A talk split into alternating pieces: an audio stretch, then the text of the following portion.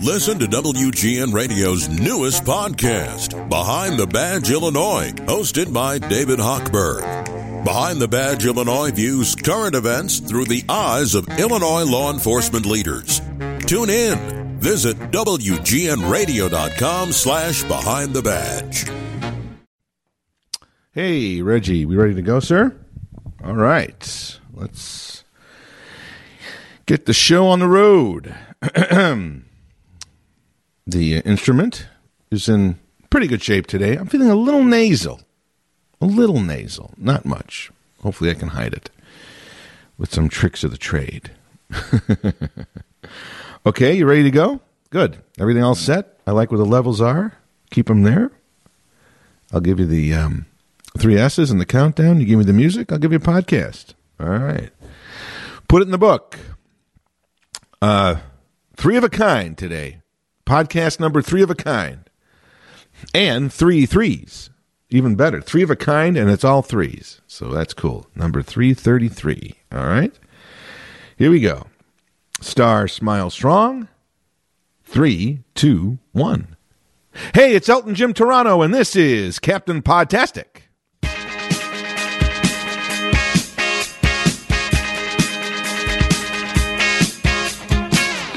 And welcome to another episode of Elton Jim's Captain Podtastic. Every Monday, a new episode is posted at WGNRadio.com or wherever you go to find your favorite podcast. We are there. Where else would we be? Don't forget to subscribe and rate this podcast. And most importantly, get out there and tell the world about it. Tell your friends, tell your neighbors, tell your family, tell anybody who listens to a podcast that your favorite podcast is Elton Jim's Captain Podtastic, and it should be theirs too. That loyalty, that devotion, that get up and go attitude, ah, can't be duplicated, can't be measured. Thank you so much.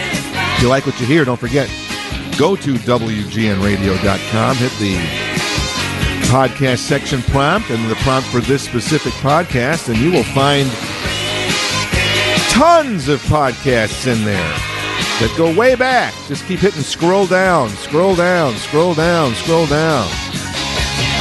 I always say it's good to know where we've been so you know where we're going. So get up to date when you have a couple of free hours here and there, but don't forget, every Monday. Stay as up to date as you can. You can't get much more up to date than right now. Episode 333. So I thought it was interesting this week, or last couple of weeks actually, um, when I've been looking at some of the headlines, and I'm noticing that. Um, some of the bedrocks of our culture and our society, and certainly our economy over the last 20 years or so, almost, the tech companies, namely the social media and and um, and uh, you know computer engine companies like Google and Facebook that really just exploded in growth and popularity are going through what every company, big or small, seems to go through. And it's interesting that it's happening now. I've been saying this um, in quite a few podcast that we, and I've been saying this for, for several years, many, many years, even before I started doing the podcast. Um, you could tell that uh, our society was going through and now has been going through a lot of change on many levels. And it's a very uncertain time and uh, there's not much you can do about it. We have to go through the day living with that uncertainty and the best we can trying to find patches of certainty that we can in order to maintain some stability in our daily lives as well as our long term lives. Because we are seeing a lot of change happening very quickly, some out of the blue, some long time coming, and um, some, some are surprised and some expected. But change is everywhere.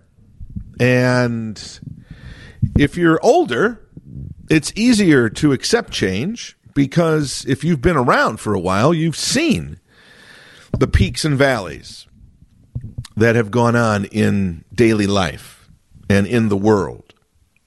You have experienced them the longer you've been around. Now, for people, uh, younger people, certainly, I would say even under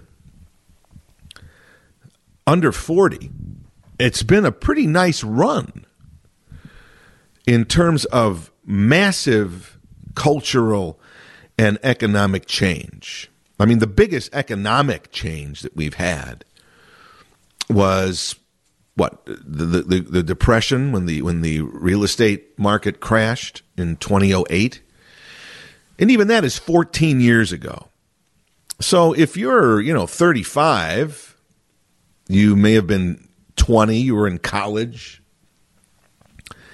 you were aware of it but and I'm not saying everybody was in college, but you're just out of high school. Some people are in college, some people are out in the workforce. But um, you know, it, if you're and you're that young, in your in early 20s, 19, 20 years old, uh, you're still uh, you know, for most part, many people are still depending on their parents, and some people today in their 40s and 50s are still depending on their parents. But um, you know what's going on in the world in the bigger part of the world uh, even from from financial from a financial standpoint doesn't really affect you you understand what's going on but uh, if you're still being uh, financially supported by your parents um, you don't really feel it maybe as much or don't understand the consequences as much but now 15 years later or so um, you know, you've probably built a life for yourself. You've got rent or a mortgage, and you've got bills to pay and planes to catch. Thank you, Harry Chapin. Um, and so suddenly, uh, all this stuff does affect your life and your lifestyle. And if you're old enough, you've you've seen it um, happen because it does happen cyclically. It, it is it is a reoccurring thing. Sometimes it takes a little longer. Sometimes it takes sometimes shorter, but it does happen. And so if you've lived a longer life, if you're in your 50s or 60s or 70s, you've seen economic uh, and, and cultural changes and ups and downs and ebbs and flows and peaks and valleys. And so you don't necessarily look forward to them, but you're also, uh, it's not catastrophic. You, you, you come to understand how you can deal with this. If it's an economic thing, you have to, you know, cut down and, and do without for a while until things get better. Culturally, um, you either have to, you know, you can either stand by your guns and and say I'm not changing, or you begin to slowly try to understand the change, the need for change, understand the the viewpoints of the people that are promoting that change, and then it's up to you to decide whether you think you can support that change, or at the very least, at least accept that change and go go along your, with your life. But for a, new, a younger generation that hasn't had to do that, it's uh, it's kind of a culture shock in many ways, and I think you know for the millennials and even uh, to some extent the Generation Z, which are now clipping on the heels of the millennials in terms of age as well as influence, certainly influence. Um, this is a new thing. Uh, we've got a generation and a half that pretty much was raised by helicopter parents that were in many cases, not all, I'm not saying all, but in many cases, were, were uh, given what they wanted. They were driven around every place. They, they, if they wanted this new thing or they wanted this new that, it was taken care of, it was given to them. And so there was a lot of expectation and entitlement that happened there. And so uh, there was very, you know, parents to to the to the kids' detriment or uh, to some extent, I think it's to their detriment, but to to the detriment or to the positive side, um, you know, created a, a, a nice a, a bubbled world where they were able to handle everything in it and make sure that their kid um, was raised in an uh, in an atmosphere of of not wanting. And you might say, "Well, what's wrong with that, Jim?" I mean, isn't that the goal of every parent? Yeah, it certainly is, but it's also important for those parents to to to, to teach lessons of what it's like to not have. And I don't know how much those lessons were were were uh, were, were were taught over the last 25 or 35 years to kids. So we're in an interesting uh, situation right now. Not since, from an economic standpoint, it's probably been 15 years or so uh, where things have gotten bad. I mean, right now the, the stock market is falling. We got interest rates high, uh, you know, twice as high as they used to be. Um, we keep hearing about how the unemployment rates are down, but nobody wants to, nobody's working. I don't know how that works out. I don't know how all these places have now hiring signs, um, but we have a lot of people that are are not working. Everybody's doing gig, uh, you know, temporary gig economy kind of jobs, and I don't know if that bodes well uh, for the country in terms of its economic standpoint. As certainly on an individual standpoint, if you keep you know, if you don't have, uh, you know, a 401k and, and health insurance, when you get into your 50s and 60s, you realize how important that stuff was and how important those jobs you had that provided those things were and how important it was that you did, uh, you know, take some money out of your paycheck and put it into those things. And, uh, and, and and and you have that nest egg, and I don't know how I don't, I don't know how far ahead people are thinking today. That's what scares me. Is I don't know how far ahead younger people are thinking in terms of they're thinking about today. And and when you do that, that's natural. That's what, what young kids always do. But but there also has to be a little, at least, a little in your twenties and certainly in your thirties, a little beginning and a realization that you start need to to prepare for the next 30 years and not just the next 30 days. So I think, um, you know, financially, we're in an interesting point here. There's questions of whether we're we're in a recession or not. We've we've seen record inflation. Uh, so it, things are costing more. This whole idea of having to get by with less. Um, if you're on your own, I'm, you maybe have to do that. And I don't know how easy that is because if you've had most of your needs taken care of, and suddenly they're not, you don't know how to handle that. You haven't had to handle that. That's a that's an oddity, and so then all you're you're just complaining about uh, things, but meanwhile the bills keep coming, and uh, I think there's a balance. You know, you certainly want to provide for your kids and give them all the opportunities that you can, but you don't want to you don't want to you don't want to uh, to grant every wish because if that's the kind of if that's your reality, when you get out into the outside world, uh, it's a whole different thing. And parents like to think they can, but there's a certain point where they cannot control your world anymore. When you get out into it, if you stay in your parents' house, I guess they can. But if you go out on your own, looking for a job and things like that, um, your parents can't always tie things up in a tidy knot and you need to start to learn how to do that on your own. And I, I don't know if there's there may be a whole generation out there that's that's not really sure how to do that. They're not really prepared. They may be the lamb to the. They may we have maybe set out a whole generation of the lamb to the slaughter, thinking that you know. And, and once again, we're always optimistic in this country, and we always think, oh well, you know, things will always be good. Well, they're not. It's a, it's a, it's just it's a proven historical fact that there are ebbs and flows and peaks and valleys, and we're in another valley right now. Financially, certainly, and culturally, no question about that. I don't think I don't think this country, if not the world now, since how everything is so connected, but I don't think the world has been this um,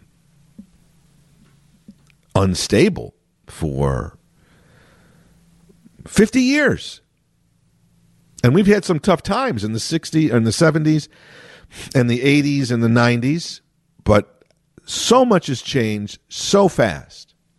I mean, as we stand here today, you know, we've got we've got a war going on in Ukraine that seems to be run by uh, one one leader with a very narrow focus who's intent on proving he's right. Does that sound familiar? From maybe 70 or 80 years ago? And yet, you know, we, we there was just a great Ken Burns documentary about the U.S. and the Holocaust, and uh, for for the last seventy years since World War II ended and Hitler was defeated, we we always say, well, you know, now we know, you know, never forget, right? That that was the the message coming out of World War II. While there was great uh, joy when the World War when the World War was was finally over in 1945. There was a lot of uh, you know relief and joy, I would say, but there was also it was it was it was a little bittersweet because we as as the war ended, um, we started to see the the the carnage of the Holocaust coming out, the, the pictures and the stories, and we have, and it was a it was a, a, war that we won, but my gosh, we lost quite a bit in it, even though we won it. We lost almost an entire civilization, a group of people. And I think, you know, the message has been since then never forget. And that's why we keep seeing um, the footage of you know the Holocaust, and we keep seeing television shows, and we have Holocaust museums, and I've been to a couple of concentration camps personally, including Auschwitz, and uh, it's it's it's a tough, tough thing to to see in person and, and know what happened there. And so that's been kind of the mantra of never forget. But I don't know. Are we forgetting right now? We're in the midst of this. It seems very similar. I mean, I don't think there's a, a genocide going on. But in terms of, of, of one leader exerting his control over uh, a certain, you know, country and land and and threats and by any means necessary kind of view to um, to further and his own ideology, that's happening right now, and that's what was happening then.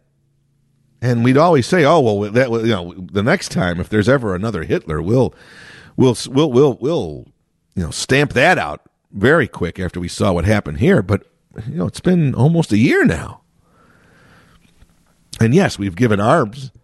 Excuse me, we've given arms and to Ukraine and other countries have, and they've been fighting a very very valiant and in many cases a successful uh, fight against the Russian army and we still don't know what's going to happen. But you know, we didn't we didn't just automatically put this invasion down like you'd think we would have, defining it as another Hitler, right? And saying, "Hey, this this you know this country has no right to invade this country." We saw that happen again. We saw what that led to in in World War II. So we we we have to stop this right at the at, at the outset. We, we didn't do that. Just like America didn't do that before. Very isolationist in World War II. It took us a long time, finally, until we got attacked did we get in. You know, we didn't come to the aid as much as you know now we are we are looked at as the the world's humanitarians but but during the the, the, the first years of World War II we were an isolationist country. We were on the sidelines. People in this country after having been burned by felt being burned by World War 1 said we're not doing that again. That's their problem. We can't do that anymore. There's no more there. It's all we. We have connected our whole globe together now with the internet and things like that. There is no they. It's us. So we're in the midst of an instability in the world order right now, which is scary, especially with Russia having nuclear weapons. We don't know if Vladimir Putin is serious in his threats, but he's got he certainly has the weapons to make the threats. I I pray to God that we don't wake up one morning and, and get a headline? I mean, are we just waiting for that headline? That's what scares me. Are we just waiting for that headline? And then say, well, you know, he did say it. He did warn us. Are we just hoping against hope that he's he would never do that? You know, don't forget, Putin is not a fan of the United States.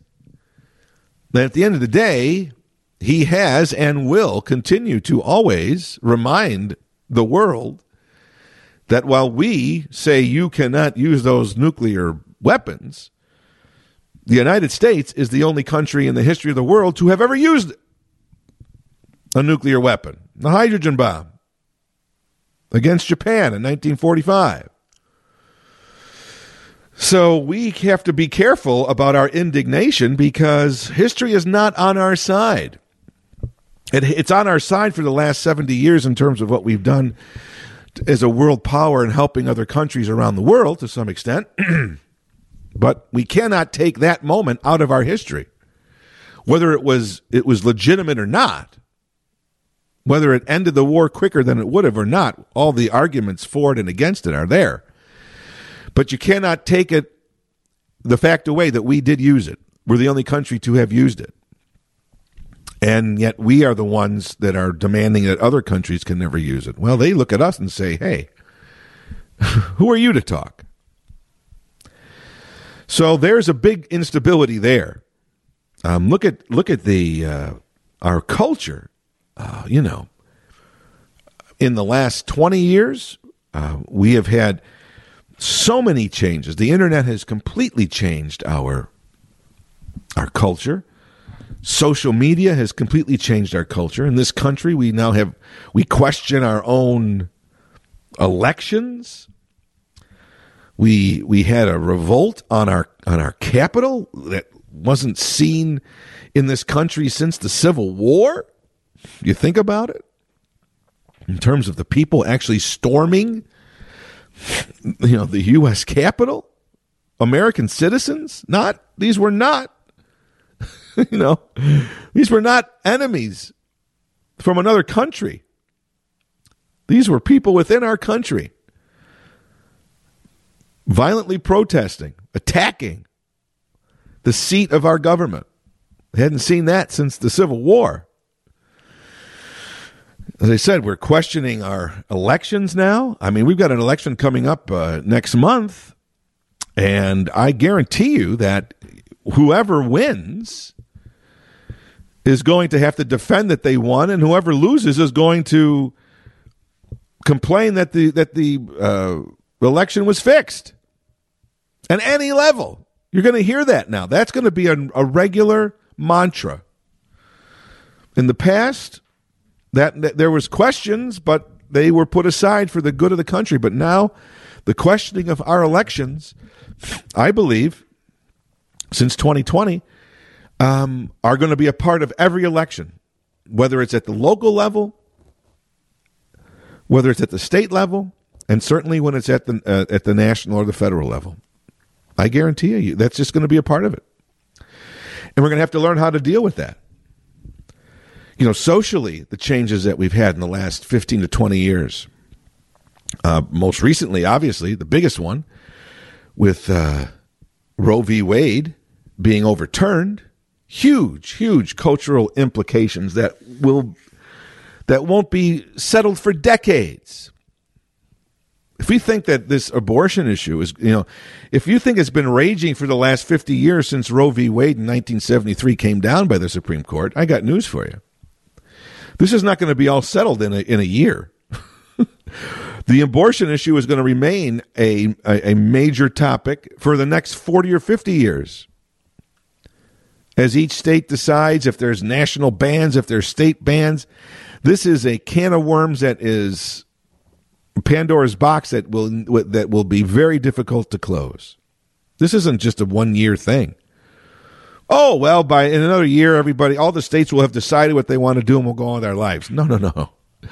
If it took fifty years of people complaining and, and wanting to uh, overturn Roe v. Wade, it's going to take another twenty or thirty or forty or fifty years for this country to decide how they deal with abortion. Mark my words, this is going to be a long battle. And it's not going to be linear, it's not going to be fast, it's not going to be easy. It's going to be long and contentious and uncertain. Look at the the changes in our uh, society in terms of drugs. Marijuana now legal. For 50 years, we had a, a, war on drugs. Certainly for 40 years, since the 80s with Nancy Reagan, we had a war on drugs. Now you can walk down to the dispensary and, and buy some marijuana. That would have been unheard of 40 years ago. People were thrown in jail for having less amounts that they can go buy now legally. Huge change in terms of behavior. Gambling. I talked about this a few weeks ago. Gambling. Oh.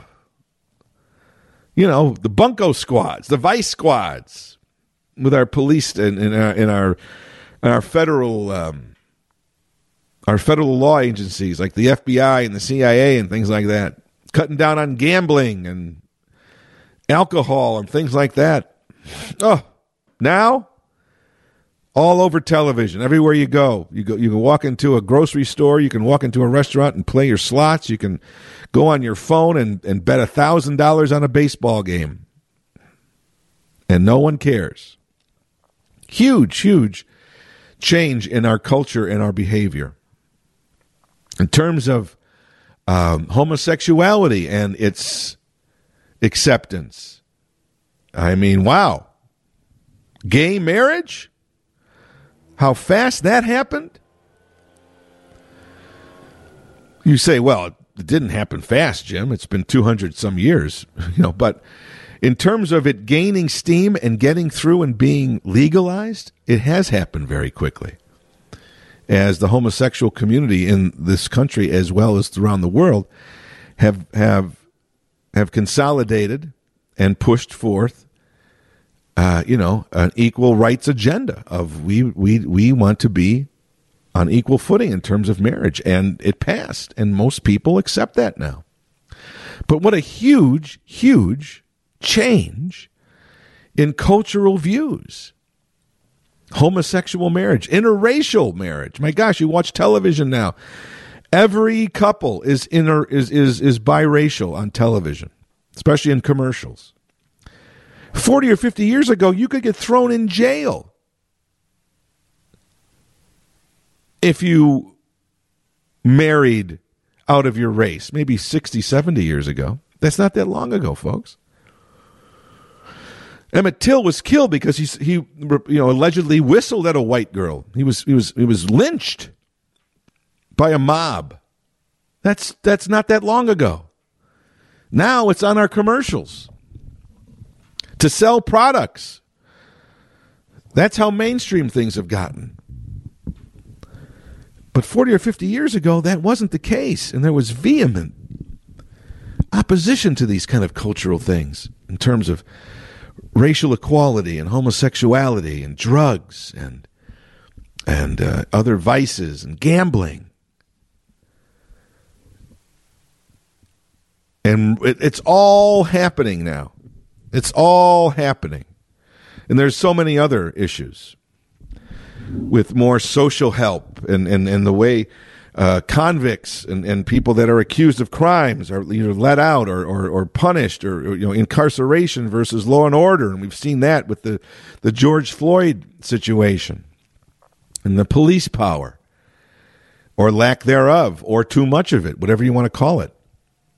These things cut right down to our everyday living and they are all as I'm speaking unstable because there's still some people. As much as I'm saying is there's been this, there's there's been progress or forward movement on this thing in terms of homosexual, uh, you know, gay marriage or or, or legal legalization of drugs or gambling things like. That. There's people that are still against it, still fighting it. Maybe not out on the streets fighting it. Some are, but we're seeing that people are protesting in, in terms of of uh, you look at, at some of the, the, the gay marriage things. There's been several. Um, protests uh, in in different communities where people have wanted to have drag queen kind of events, either at businesses or even at schools or churches or libraries, and people have come out. We have moved forward, but change and change does happen but it happens very slowly. Now, there's a lot of people in the in this country, especially, that want change to happen more quickly, and I understand that. They don't. They, what are we waiting for? You know, I, that's their that's their view, and it's not it's not a wrong view. But when you have 330 million people in a country that is founded on freedom of speech and freedom of thought, it's very seldom that you have 330 people all thinking the same way.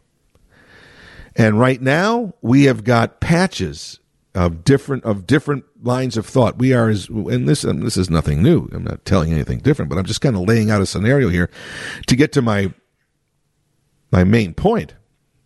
We all know we are living in a very divisive time right now. And if, if you think it's almost over, no way. See what happens with these midterms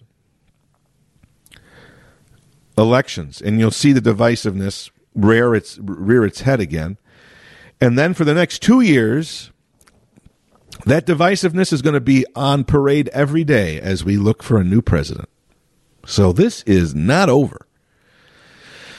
This could take decades, and I'm, and I'm not trying to be, you know, Mr. Negative. I'm being Mr. Realistic. I've said that to you many times. The more you face the facts, confront the reality, and find ways to deal with it, as opposed to being in denial, the better you'll be able to withstand it. It might not always be fun. And that's a key word that I want to talk about right now is fun. It might not be fun but it will be uh, what's the word I'm looking for? You you will you will be able. It not might be fun, but it will be survivable. How's that? And you don't say, well, that well, survivable isn't fun. That's you're just if you say I'm surviving, that means you're just getting by. We don't want to just get by. Well, I know we don't. We want to have fun, but surviving is better than not surviving. And through this turmoil, surviving may be the best we can do for a while. And I've said this in many times too. From a historical standpoint, if you take, say, the biggest cultural change that happened in the last 60 years was the assassination of John F. Kennedy in 1962 or I'm sorry, 1963. So almost 60 years now. It wasn't until the mid 80s, about 84, 85, about 22 years or so, that the country sort of got back on track for a while. Financially, I mean, economically, as well as culturally. There was a moment there in the in the mid 80s, 85, 86 where things seemed okay. There's relative peace around the world. the economy around the world was humping. We had MTV, and and everybody was was kind of having fun. Then, uh, 1987, the stock market crashed, and and then it, here we went again. Then we had Iran Contra in '88, and we were off to the races again.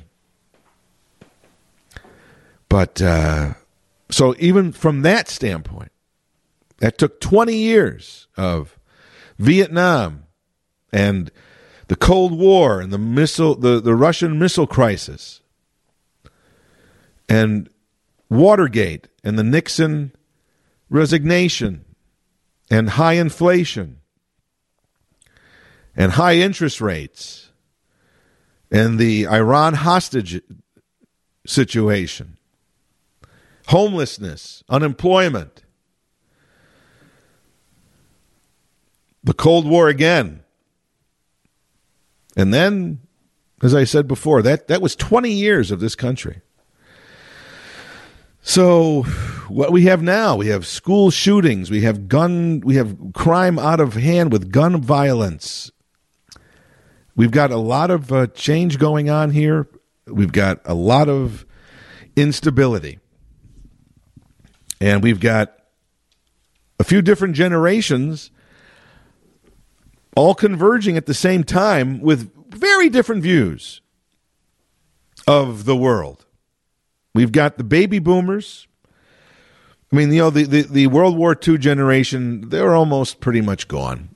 Um, there are certainly people in their 90s and hundreds that are still alive, but in terms of a a major cultural force, they aren't there anymore. But the baby boomers are, you know, they're still in their 70s and they're trying to stay around as long as they can. They've been health nuts since the mid '80s with with um, with Jane Fonda and works out workouts.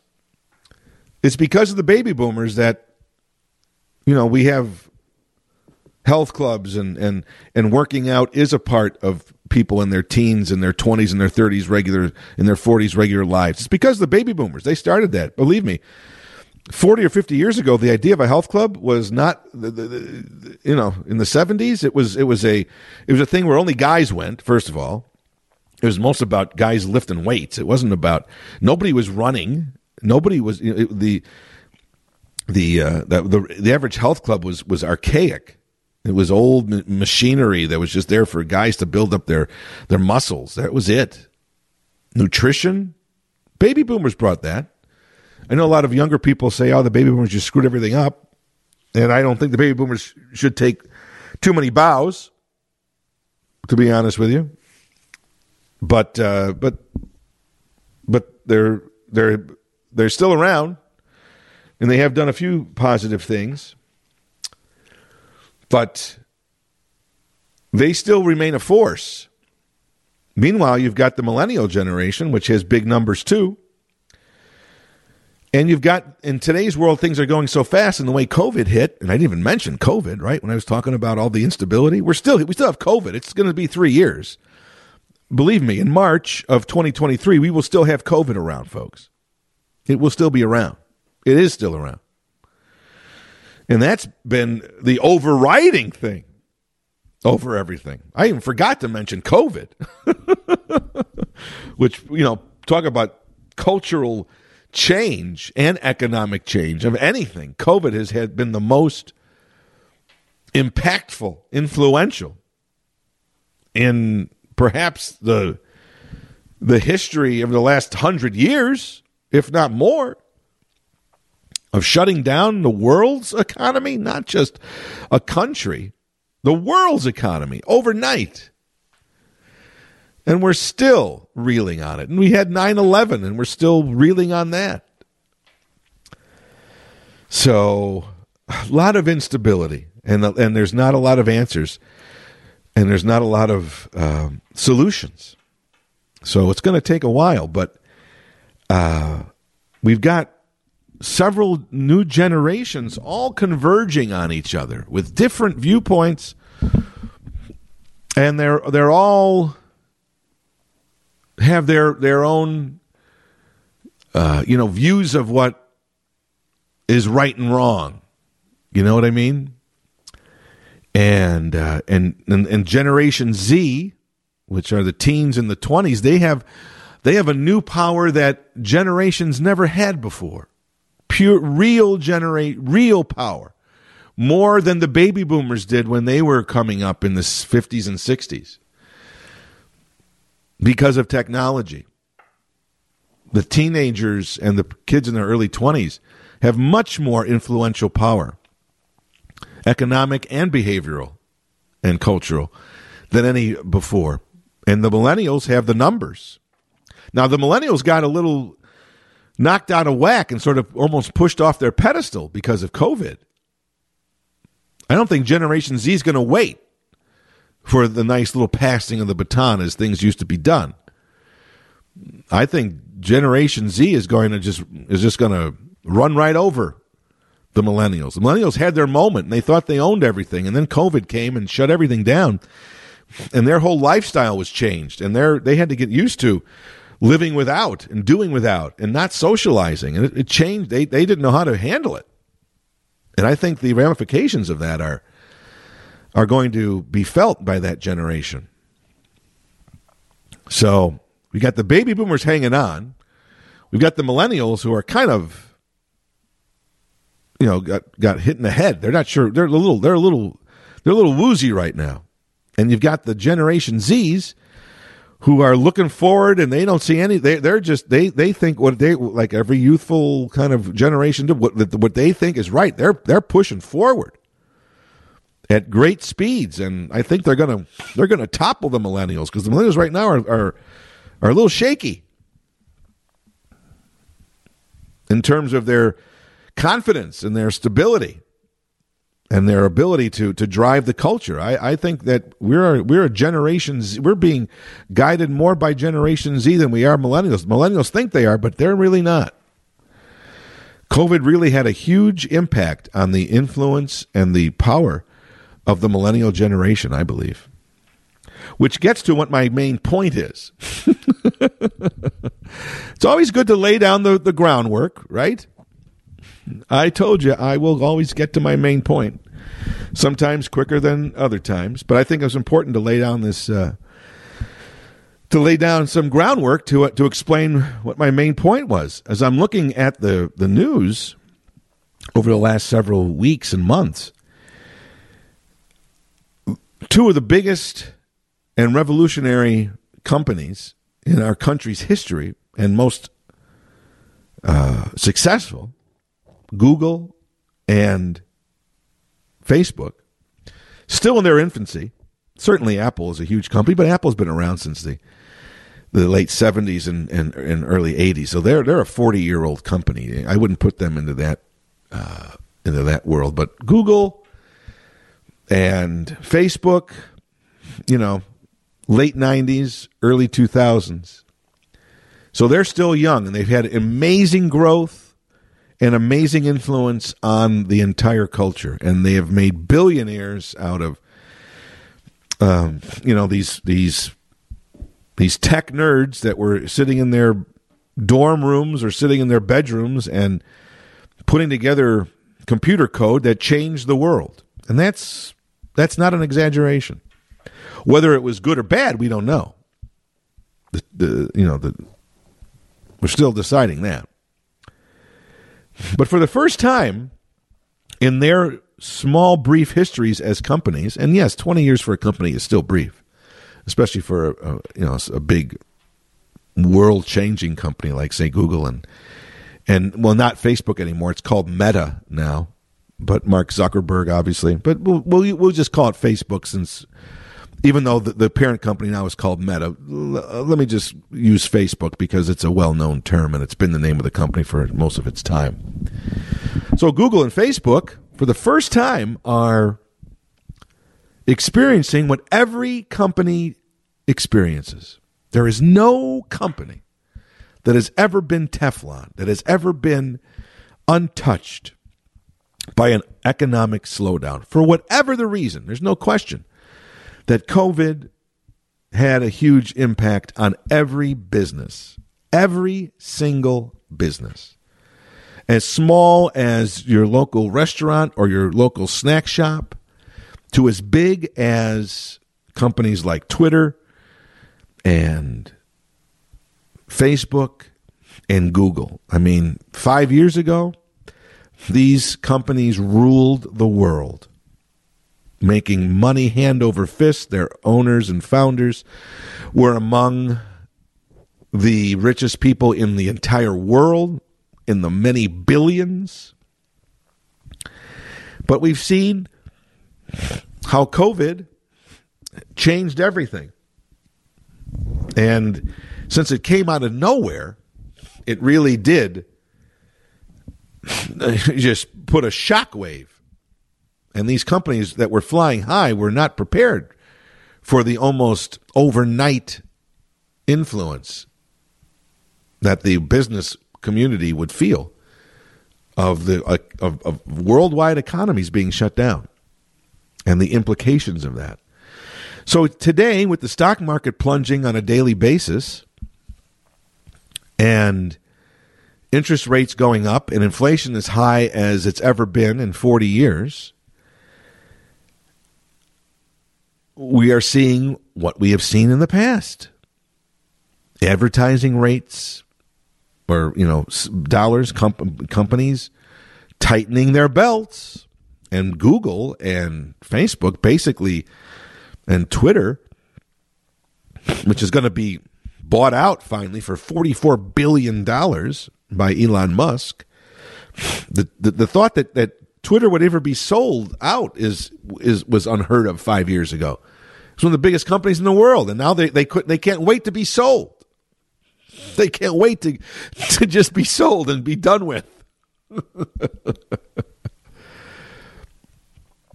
but every company, whether it's been, you know, Ford, when, when, when in GM, the biggest companies that ran that, that, that ran this country in terms of their economic and revenue power, they all have come under you know economic woes and, and cost cutting things. And this is the first time really that these that these revolutionary tech companies like Google and Facebook have had to confront this. Now, if you remember, in the mid 90s, there was another tech explosion when the internet really first started, when it really started to take hold in the mid 90s. And there was five years there, six years of amazing economic growth to the point where in the United States, we actually, they, they, we were, the economy was cooking so much because of the internet that we actually had a surplus. Do you realize that? People don't really forget that. But in, in 19, at the end of the Clinton administration, before George Bush took over, the economic impacts of the tech boom of the late 90s and early in the early 2000s was such that our government had a surplus of money. That's unheard of. All you all you hear about it, and today our deficit is in the trillions between the wars, 9/11 and everything else and then now what's happened with COVID, it's in the in the trillions. But when we act, we didn't even have a deficit when it ended. But yes, the tech bubble, as as much as it was driving the economy, it burst. And many of these dot com companies just went away. They grew with amazing speed. And once again, they made overnight millionaires of certain people. But then the they they they went away just as quick and, the and the business landscape was littered with with former dot coms this and dot coms that.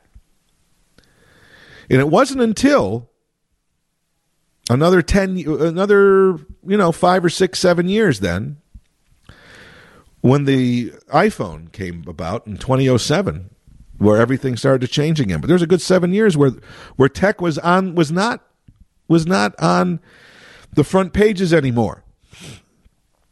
But then it was again, and it's been driving things since the, the introduction of the iPhone in 2007 till now 15 years. And now we're at another serious kind of bubble bursting to the point where we've got Facebook and Google for the first time not spending money. not being the cool place to work.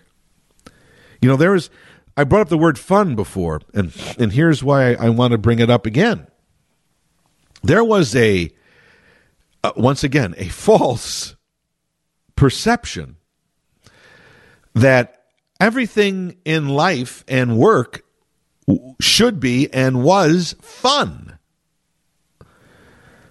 And we've had a, you know we've had a good a good 10 15 years of fun being a driving force of things. And then COVID came and fun isn't really a word that you would uh, talk about. It actually it it, it eliminated fun because fun is socializing, right? And that and it, it eliminated fun. And now these companies excuse me, I've got a little nasal today. These companies that based their business culture I'm sorry, on fun by building these amazing, um, you know, headquarters and giving uh, all their workers all these different perks, massages, free food, and and you know, endless expense accounts, and and you name it, and you know, flexible hours and four days off, and and no offices, and and skateboards and whatever. It was kind of like this. It was just like one big, you know, daycare center. and all these computer programmers and coders were all making money and and going to restaurants and, and, and everything was like, well, this is fun. This is the way. It's like, well, yeah, but and they didn't know any other way in their whole lives. They never had to do without. They never really, you know, remember a, a, depression. Even the one in 2008, they were too young for it to really impact them. May have impacted their parents. But now in 2022, just like it was in, say, 2001, another bubble is bursting. And suddenly, jobs are jobs they're not fun. And these former computer coders and these former nerds who who profess this, oh, this cool place to work and our, this cool collaborative culture are now having to deal with the same hard-nosed decisions that every CEO and every head of every business, old economy businesses, you know, oh, you know, whether it was manufacturing companies or coal or car, whatever it was, all these old economy as opposed to new economy with tech companies and apps and everything like that. Two of the biggest economic drivers in the last 20 years, for the first time, are having to face reality and face that same bubble, that same cost cutting reality when they wanted to become billionaires overnight and became public companies, they were beholden to their shareholders. And that means you can't just play with other people's money anymore. And so we've got the head of Google, the search engine Google, announcing hiring freezes, and cost cutting measures and you know readjustments to excuse me sorry how they can how they do their business. And the CEO said well you know you can't always equate fun with money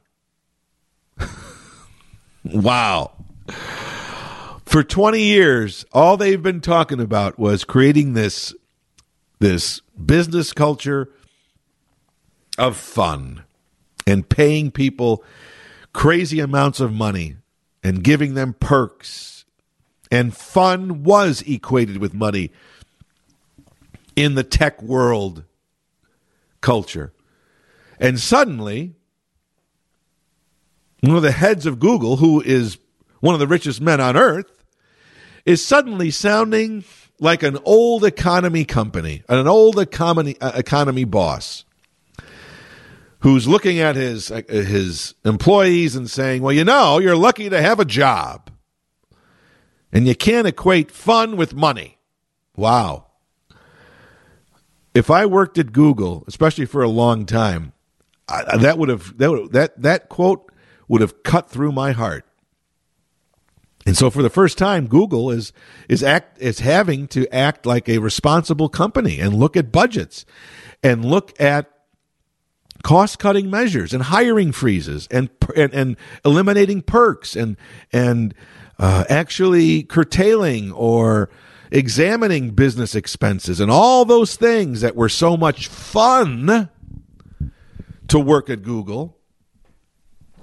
Clearly, the fun part is going to give way to the reality part. And it's going to be very interesting to see how Google and its employees deal with that because most of their most of their employees don't know how to deal with that. They've never had to do without. They've never dealt with layoffs or hiring freezes. There's always been growth. There's always been more perks and more cool stuff. And now they might not even have, you know, Christmas parties. And all these perks are used to used to that, that, that the company would use to lure them. Those may be gone. So, how are they going to motivate their workforce? It's a huge cultural shift for a generation that never had to do without. I'm sorry about being so nasal here today, um, but it's hard to breathe. um, so, how are they going to deal with that? Facebook, Mark Zuckerberg, the face of social media, right? Once again, they're not calling them layoffs, but apparently, from what I've read, it sounds like everybody at or certain levels at Facebook will have to reapply for their jobs. And some people may get their jobs back and get other jobs, and some people don't. And the people that don't won't have a job. It's a very unique way to lay people off without calling it a layoff. Because that's a dirty word. And, and in, in Facebook world, they've never laid anyone off. They're always hiring people. Facebook is closing one of their offices in New York on Park Avenue. They had some Park Avenue digs. The the rent couldn't have been cheap there, but they didn't care at the time. Now they're looking at every line on that expense sheet. How can we save money? It's very interesting to see how the high flying tech world, once again, that has been driving our economy for so long, is now having to do and be like every other company. Actually, look at expenses and revenue and make layoffs and make hiring freezes and be responsible. The fun and games are over.